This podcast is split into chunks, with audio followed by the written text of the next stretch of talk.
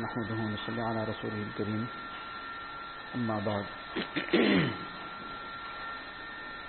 We had discussed the first three actions which Hazrat Ta'ala has compiled in this booklet, the four actions to acquire the friendship of Allah Ta'ala. The first action was of keeping the beard to one first length. Second was to keep the garments above the ankles. The third was the aspect of protecting the gaze. This is now the fourth action. The fourth action, protecting the heart. Together with protecting the gaze, it is also necessary to protect the heart. Some people protect the gaze of the eyes, but do not protect the gaze of the heart. This means that they protect the eyes from casting lustful glances, but they do not protect the heart from thinking of beautiful faces. By means of such thoughts and imaginations, they derive haram pleasure. But one should understand well that this is also haram. Allah Ta'ala declares, يَعْلَمُ خَائِنَةَ الْأَعْيُنِ وَمَا تُخْفِي الصُّدُورِ. Allah Ta'ala knows the deception of the eyes and the secrets of the hearts. Allah Ta'ala is aware of the haram pleasure that you derive in your heart. One Buzhuk states, Choriya aankho ki aur sino ke raaz, janta hai sab ko tu e beniyaz. The deceptions of the eyes and the secrets of the hearts, you are all aware, O the most independent one. It is not sinful if the previous sins come to mind. Rather, it is sinful to bring these thoughts to mind. If an evil thought comes to mind, one will not be taken to task for it. However, when an evil thought comes, it is haram to thereafter entertain that thought by thinking further about it, or to deliberately think of the past sins and derive pleasure from it, or to plot committing a sin in the future. So one is an involuntary thought. Many person gets very perturbed by the involuntary thoughts, the wasawis. This is Shaitan's job. Shaitan has got no other occupation. He doesn't have to open any business in the morning. He doesn't have to go to any job. His job is just to try and keep disturbing the servants of Allah Ta'ala. So to keep whispering these wasawis, this is Shaitan's job. So the waswasa that comes in the mind, that is not something that is accountable. A person is not sinful for a thought having come to his mind. But once that point has come, that when the thought came, after that it's in his control, whether to entertain the thoughts and engage himself in the thoughts, or to turn the mind away from that thought.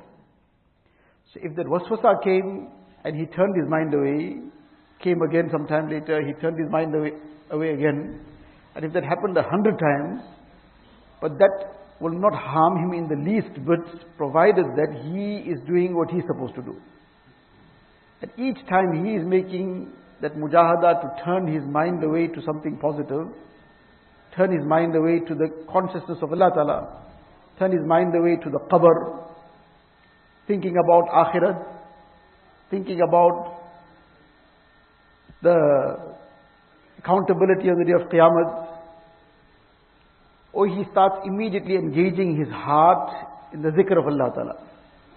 إِنَّ الَّذِينَ اتَّقَوْا إِذَا مَسَّهُمْ طَائِفٌ مِنَ الشَّيْطَانِ تَذَكَّرُوا فَإِذَا هُمْ مُبْصِرُونَ. So he immediately turns to the remembrance of Allah Ta'ala from the depths of his heart. So he is doing what he is supposed to do. Then if this happens 1,000 times too, neither will it harm him, nor will it be accountable.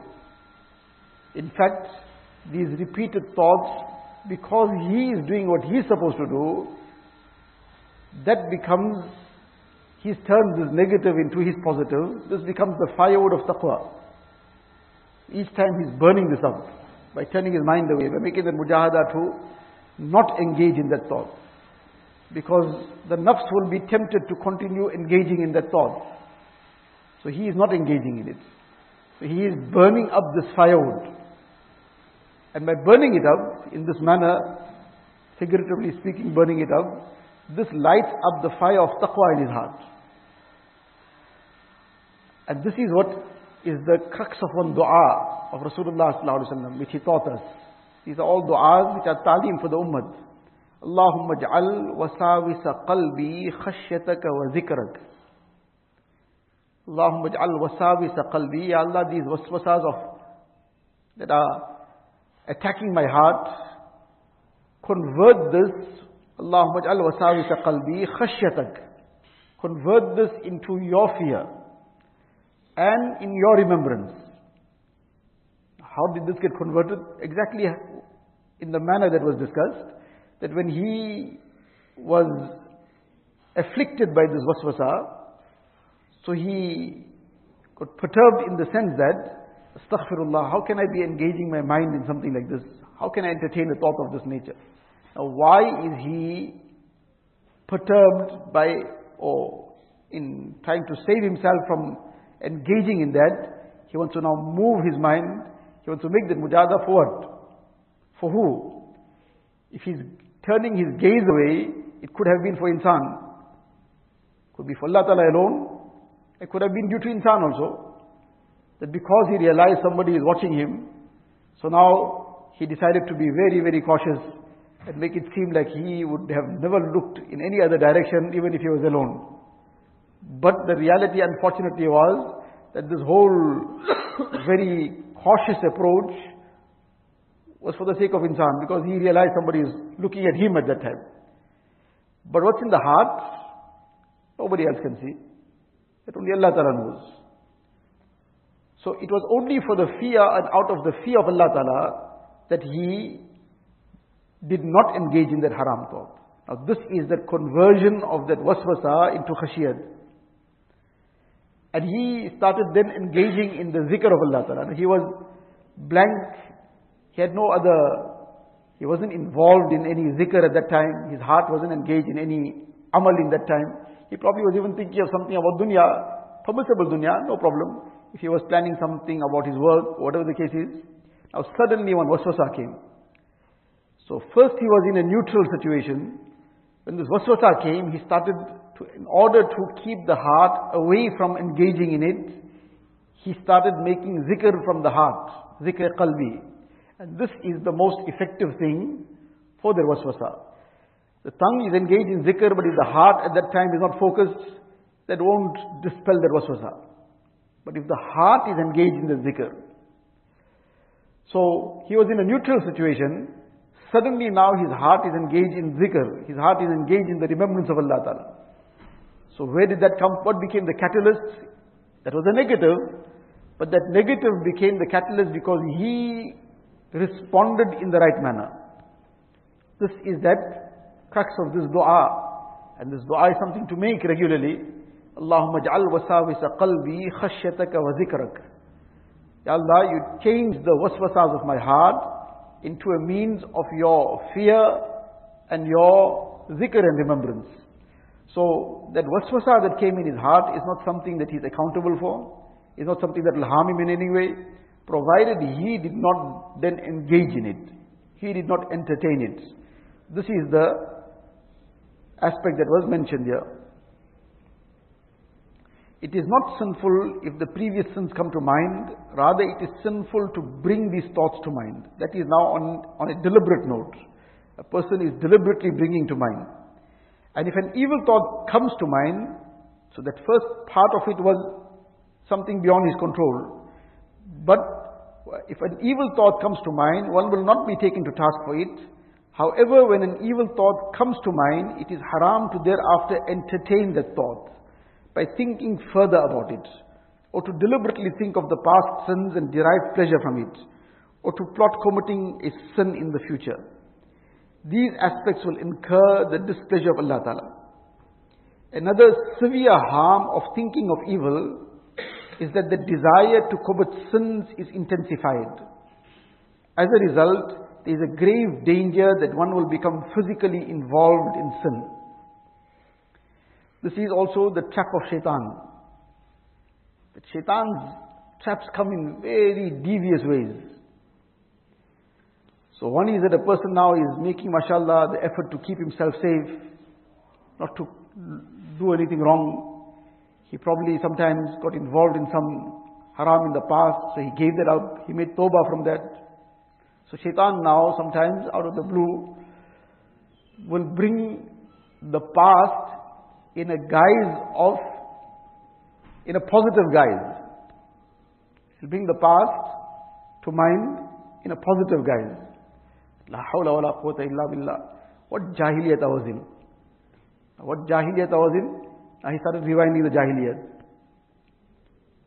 So it started off on, you know, what a terrible thing it was. Indeed it was terrible, but that became now the door that Shaitan opened, or he opened the door to get in, to start rewinding the past.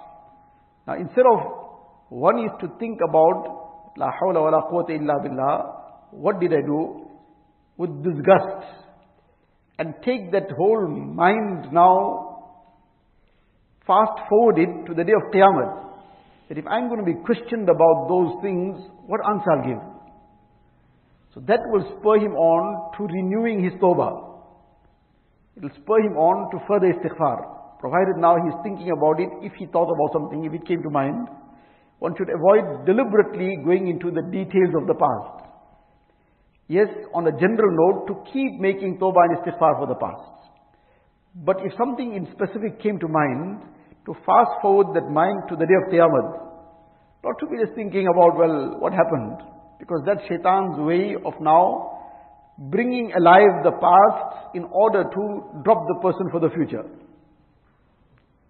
Because now this will now create some kind of thing in the heart where it will start creating some inclination for that person.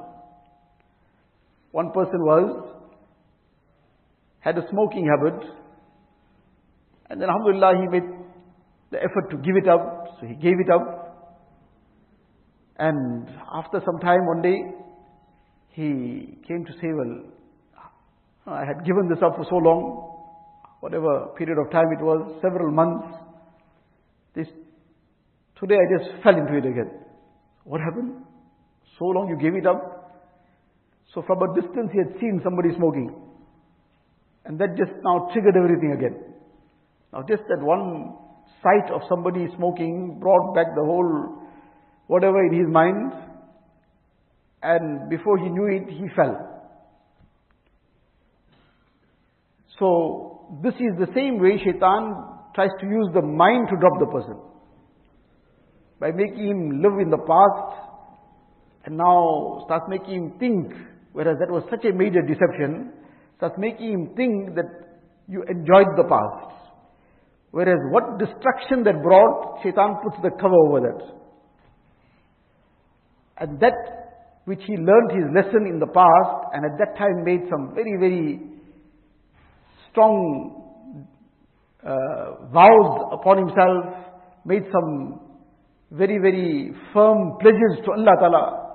Ya Allah, you take me out of this situation, and this is it. I'm never going to go back to this again. This brought such terrible consequences. It brought this kind of disgrace upon me. My family is now in I'm about to lose everything, my business is falling, and all these illicit things, where it has dropped me. Now all these things, a person at that time makes his promises to Allah Ta'ala, and makes his pledges to Allah Ta'ala, Ya Allah, I'm definitely out of this, just resolve this situation for me. Now Allah Ta'ala removed that situation, 1 month went, few months went, now Shaitan brought back the past. Now he started scrolling the phone and suddenly saw the contact.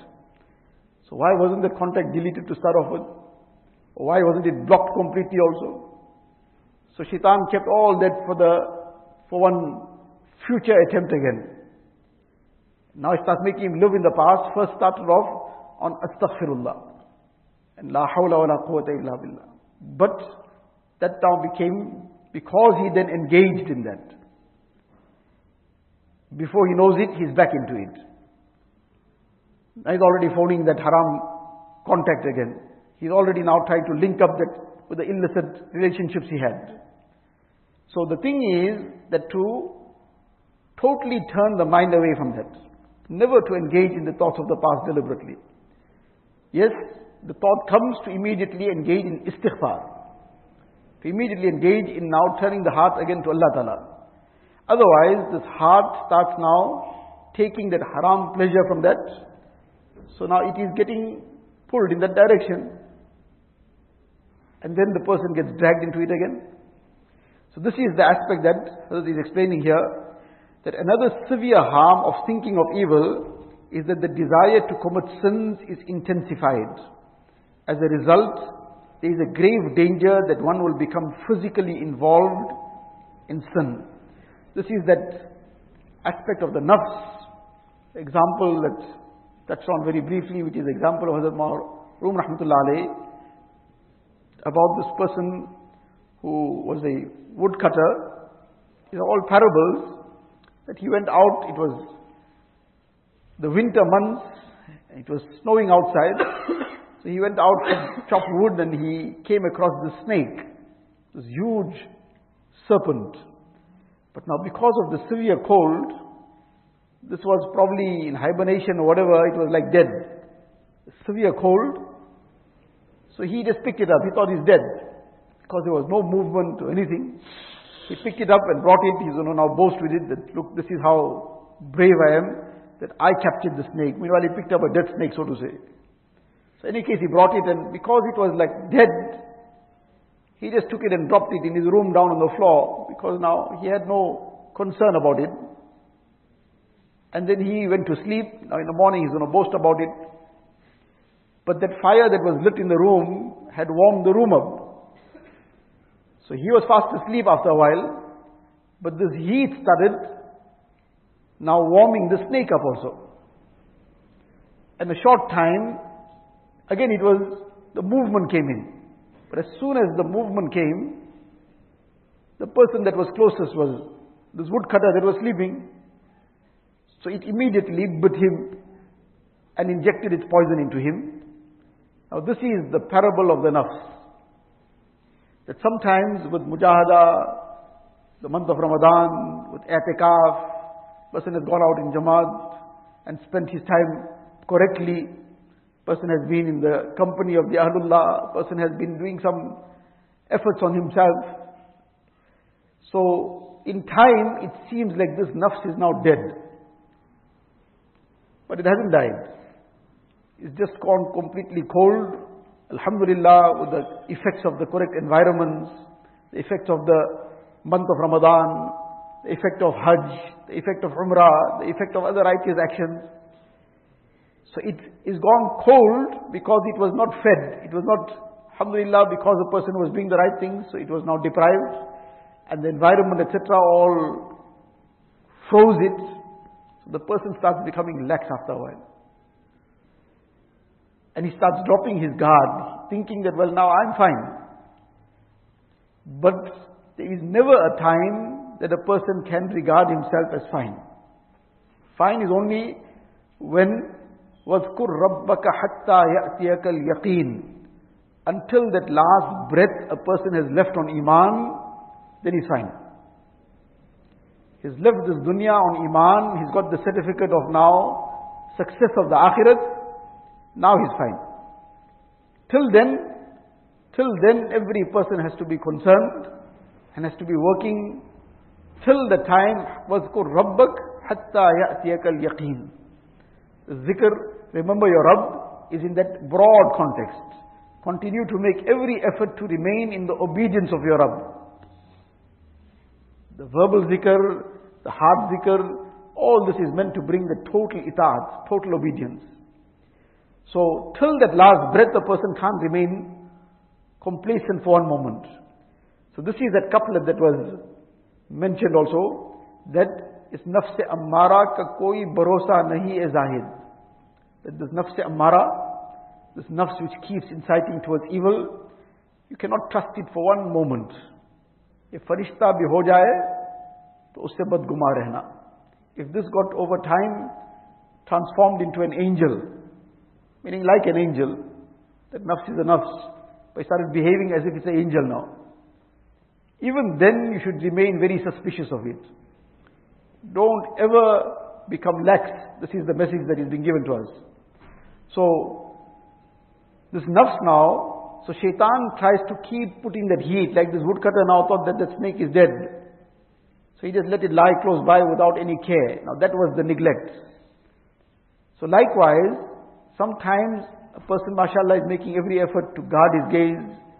He's keeping himself away from any haram.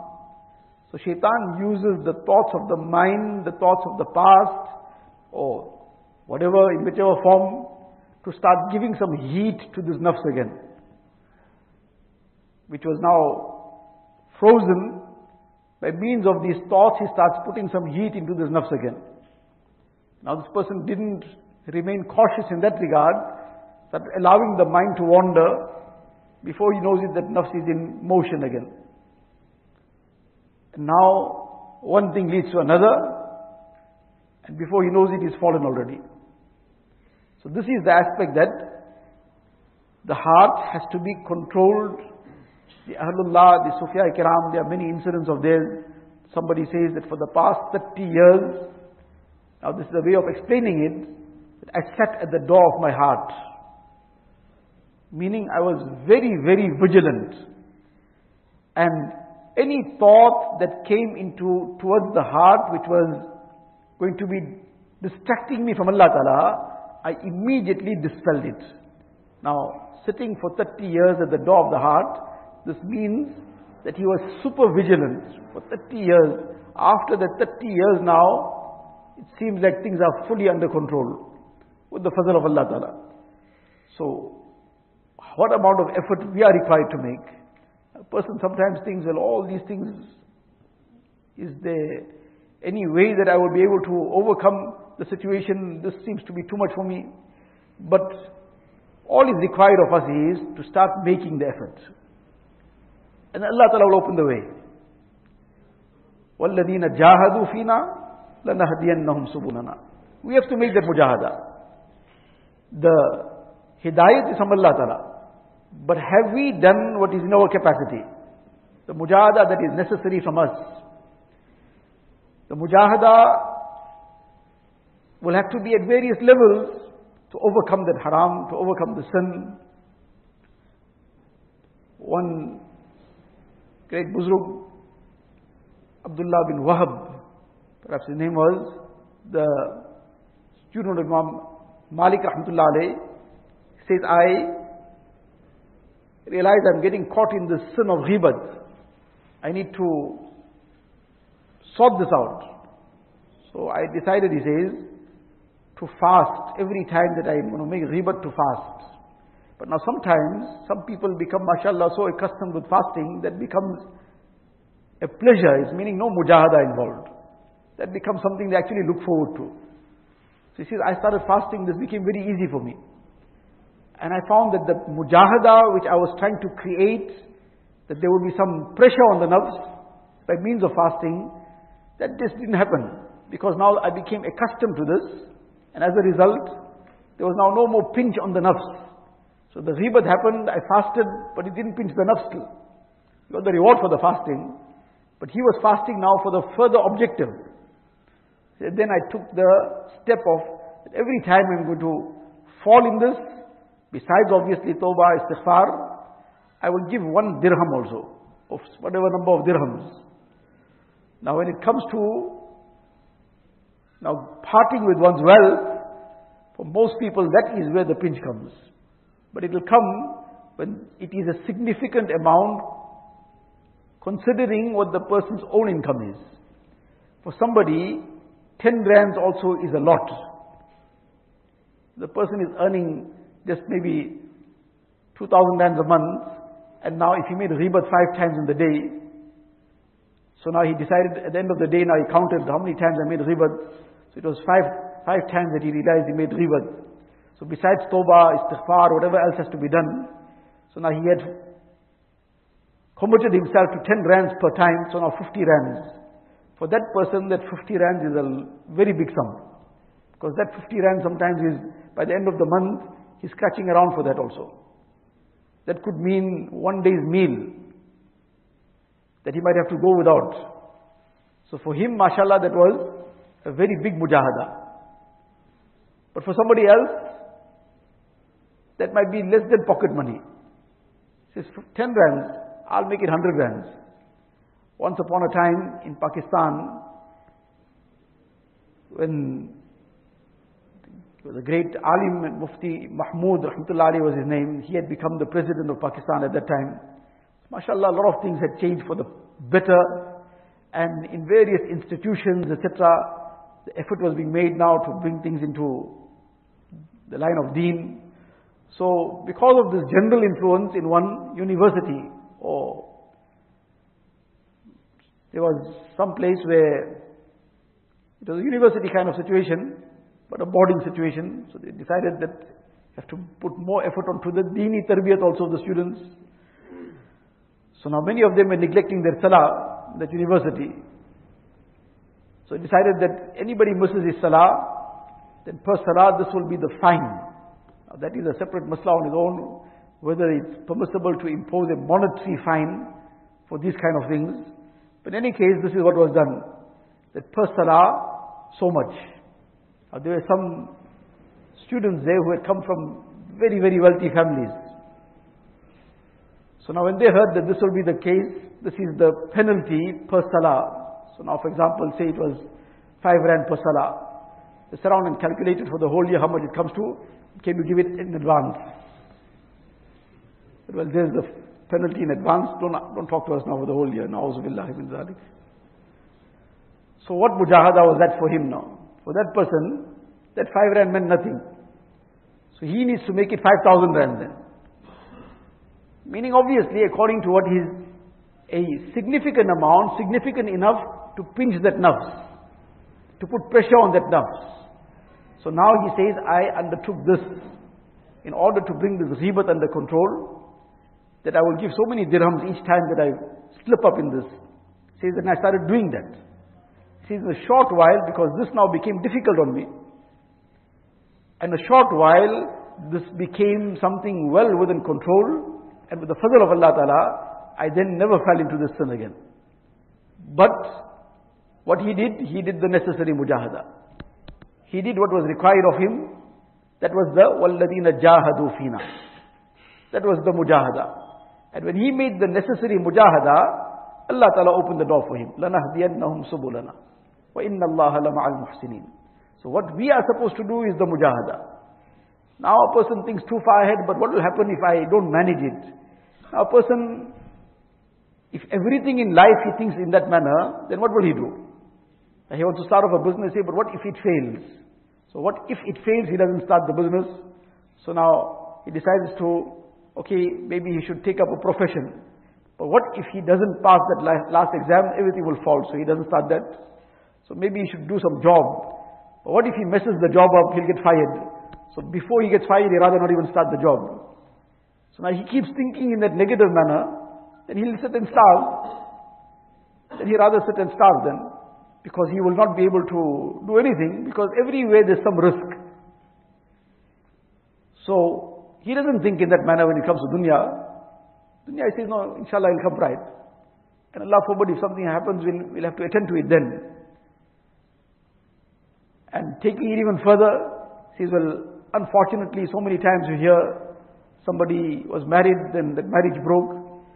So Allah forbid, I want to get married now, but what if something goes wrong? So rather don't get married. That was the last thing he will think about, that, well, rather don't get married. He says, no, don't worry, it will all work out.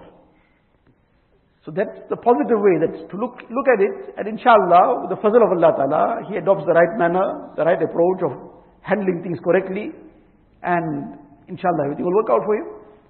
So he doesn't get deterred by even what he might have seen around him, something that went wrong for somebody else. That doesn't deter him from still doing what he's supposed to do. Then he carries on trying his best.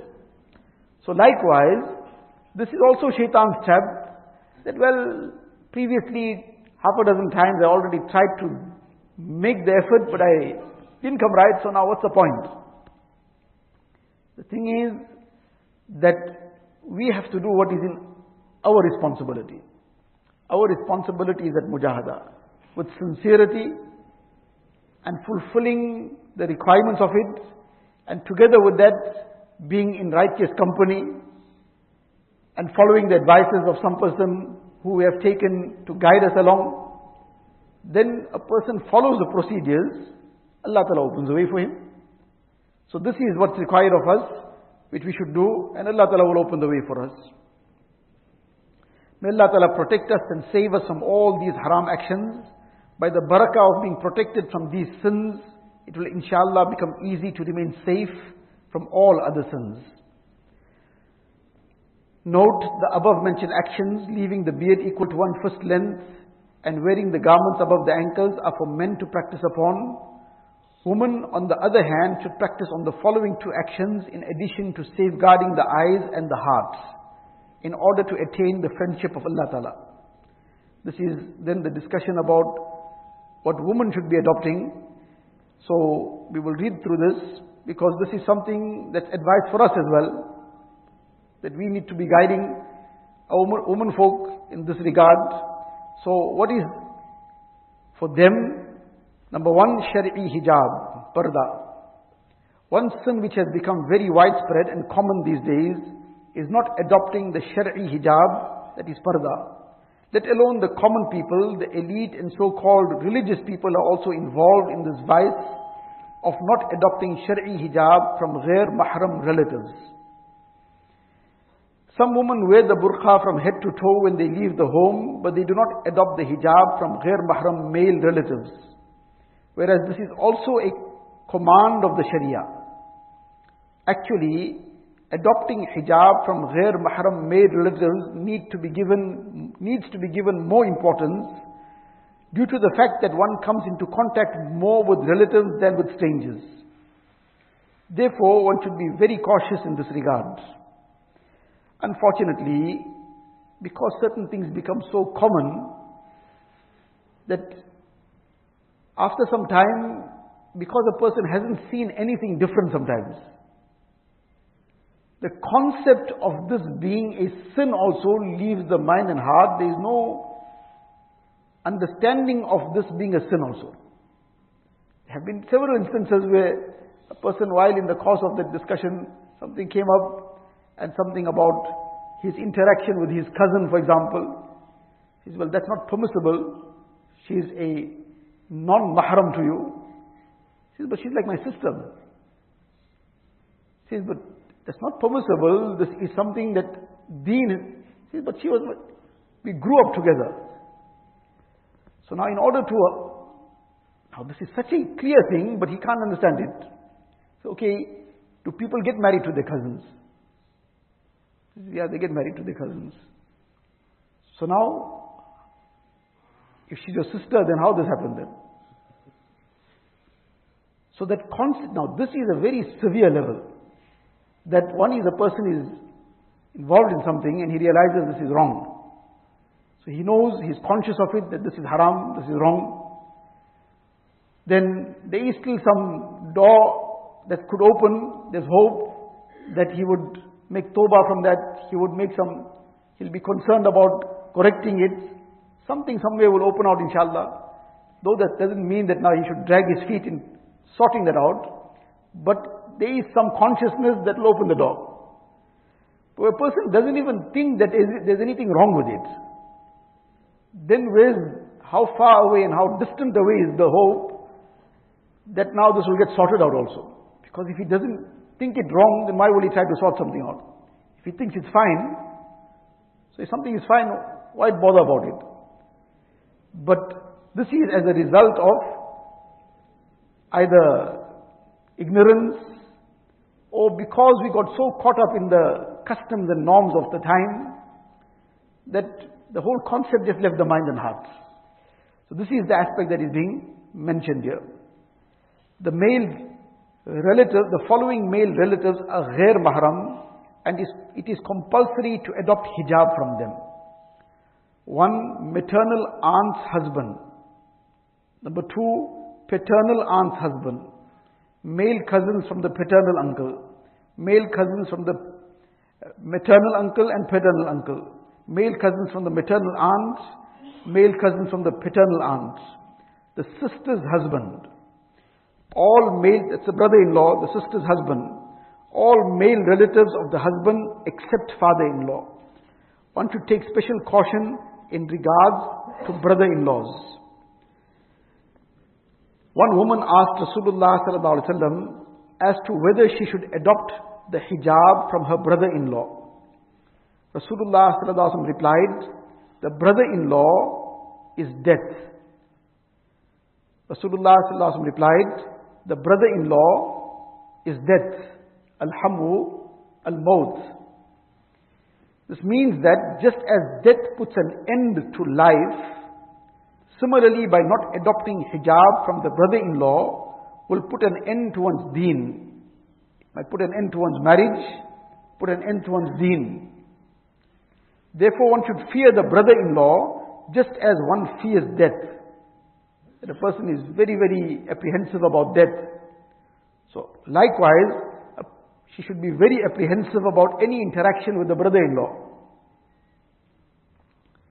This is because there is more fitna involved, and that is why Rasulullah emphasized this more and warned us in regards to it.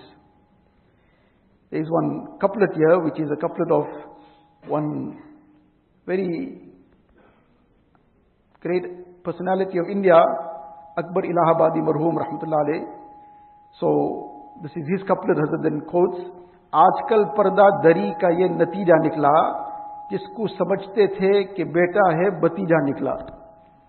Now he used to be, he was a poet, and he used to say some very, very deep things in a very, call it sarcastic manner sometimes, call it in a way which sort of mocks the wrong, but in order to bring this to the heart and mind of what the reality is. So likewise, this is a couplet here. He says that this is the end result of this abandoning of parda in this time. This is the end result of abandoning parda, that the one that the person was thinking to be his son turned out to be his nephew. The one he was thinking that this is his son turned out to be his nephew, that due to the haram that happened, and then he thought, well, life carried on. Now suddenly he realizes something else. But this is the unfortunate consequence of abandoning the hijab. Once one person came to Hazrat Ma'ar Rum. Now he was keeping in touch also. He had some kind of taluk, but a very casual taluk. His brother also was associated to Hazrat, and mashallah, he was now trying to do everything accordingly. He was learning as time goes. He realized that this was also something that was a problem in his home. So the brother who now was committed to now doing everything correct and changing whatever is wrong, so he took a decision that look, from now, and with his wife, they both decided they're going to adopt complete shari parda. Now prior to that, this younger brother would also come, would also just interact with his sister-in-law casually, etc. Now suddenly one day when he came, after this decision was taken here, came to visit. So now the sister-in-law remained out of sight. The brother brought whatever he wanted to present to him to eat, etc. So he asked about his sister-in-law.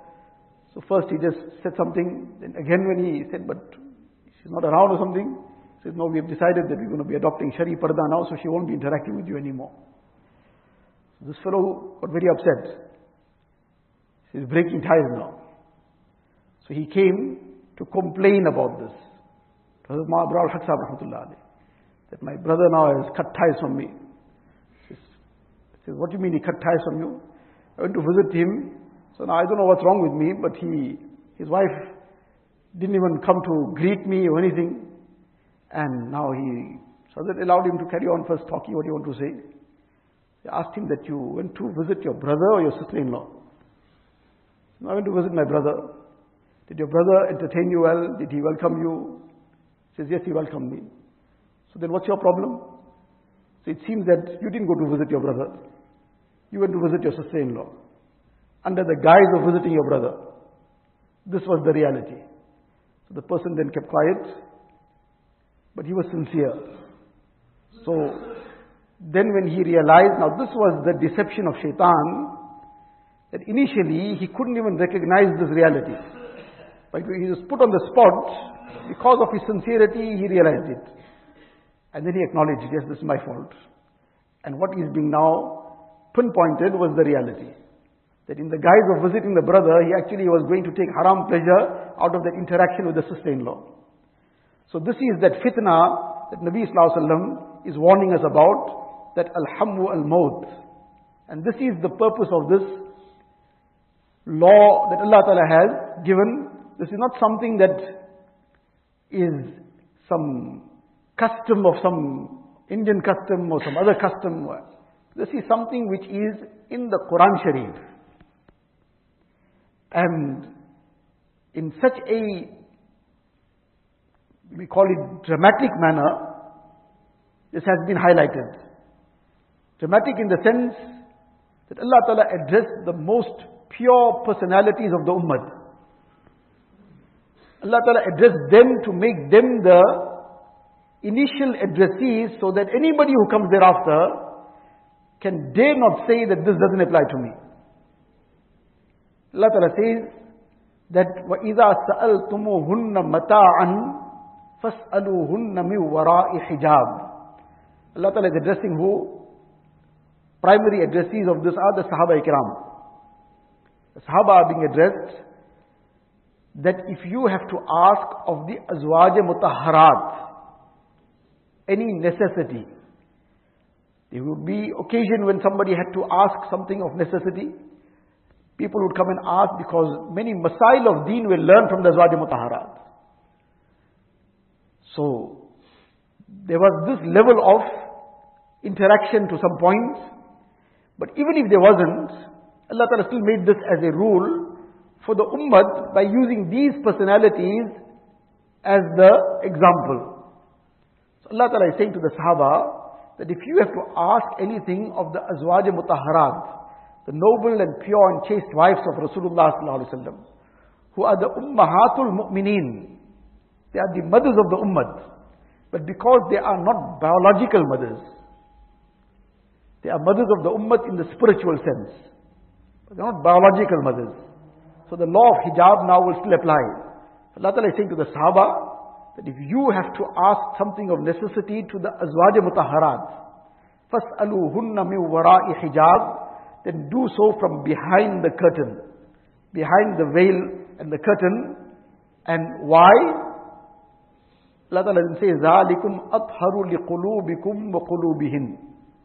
That perhaps somebody might come in the 20th century and say, no, this applied only in the olden times, it doesn't apply anymore now.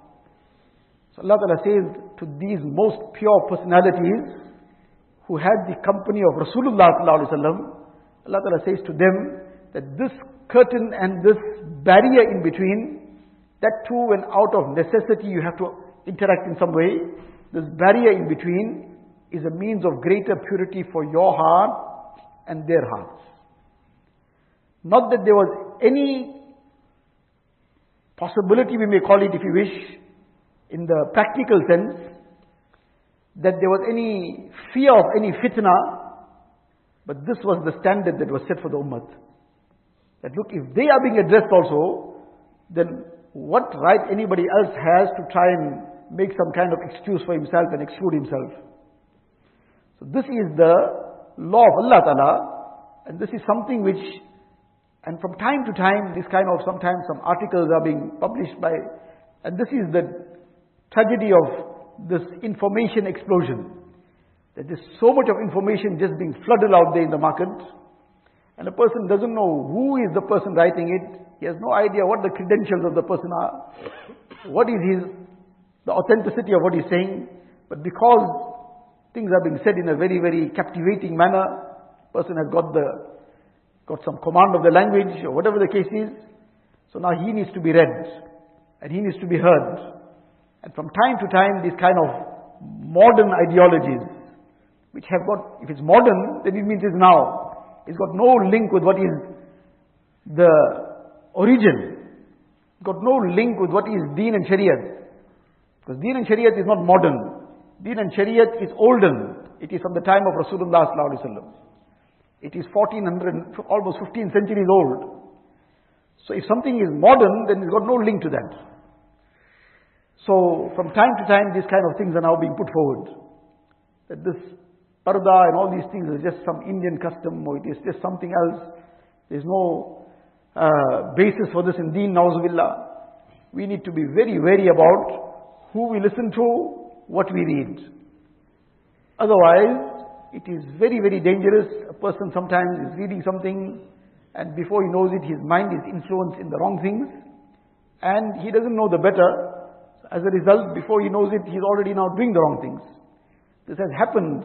People who, one person, Allah Ta'ala give all tawfiq, we shouldn't be looking down upon anybody, nobody knows who is being discussed. This is for the ibrat.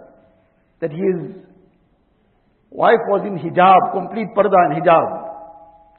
He got influenced somewhere.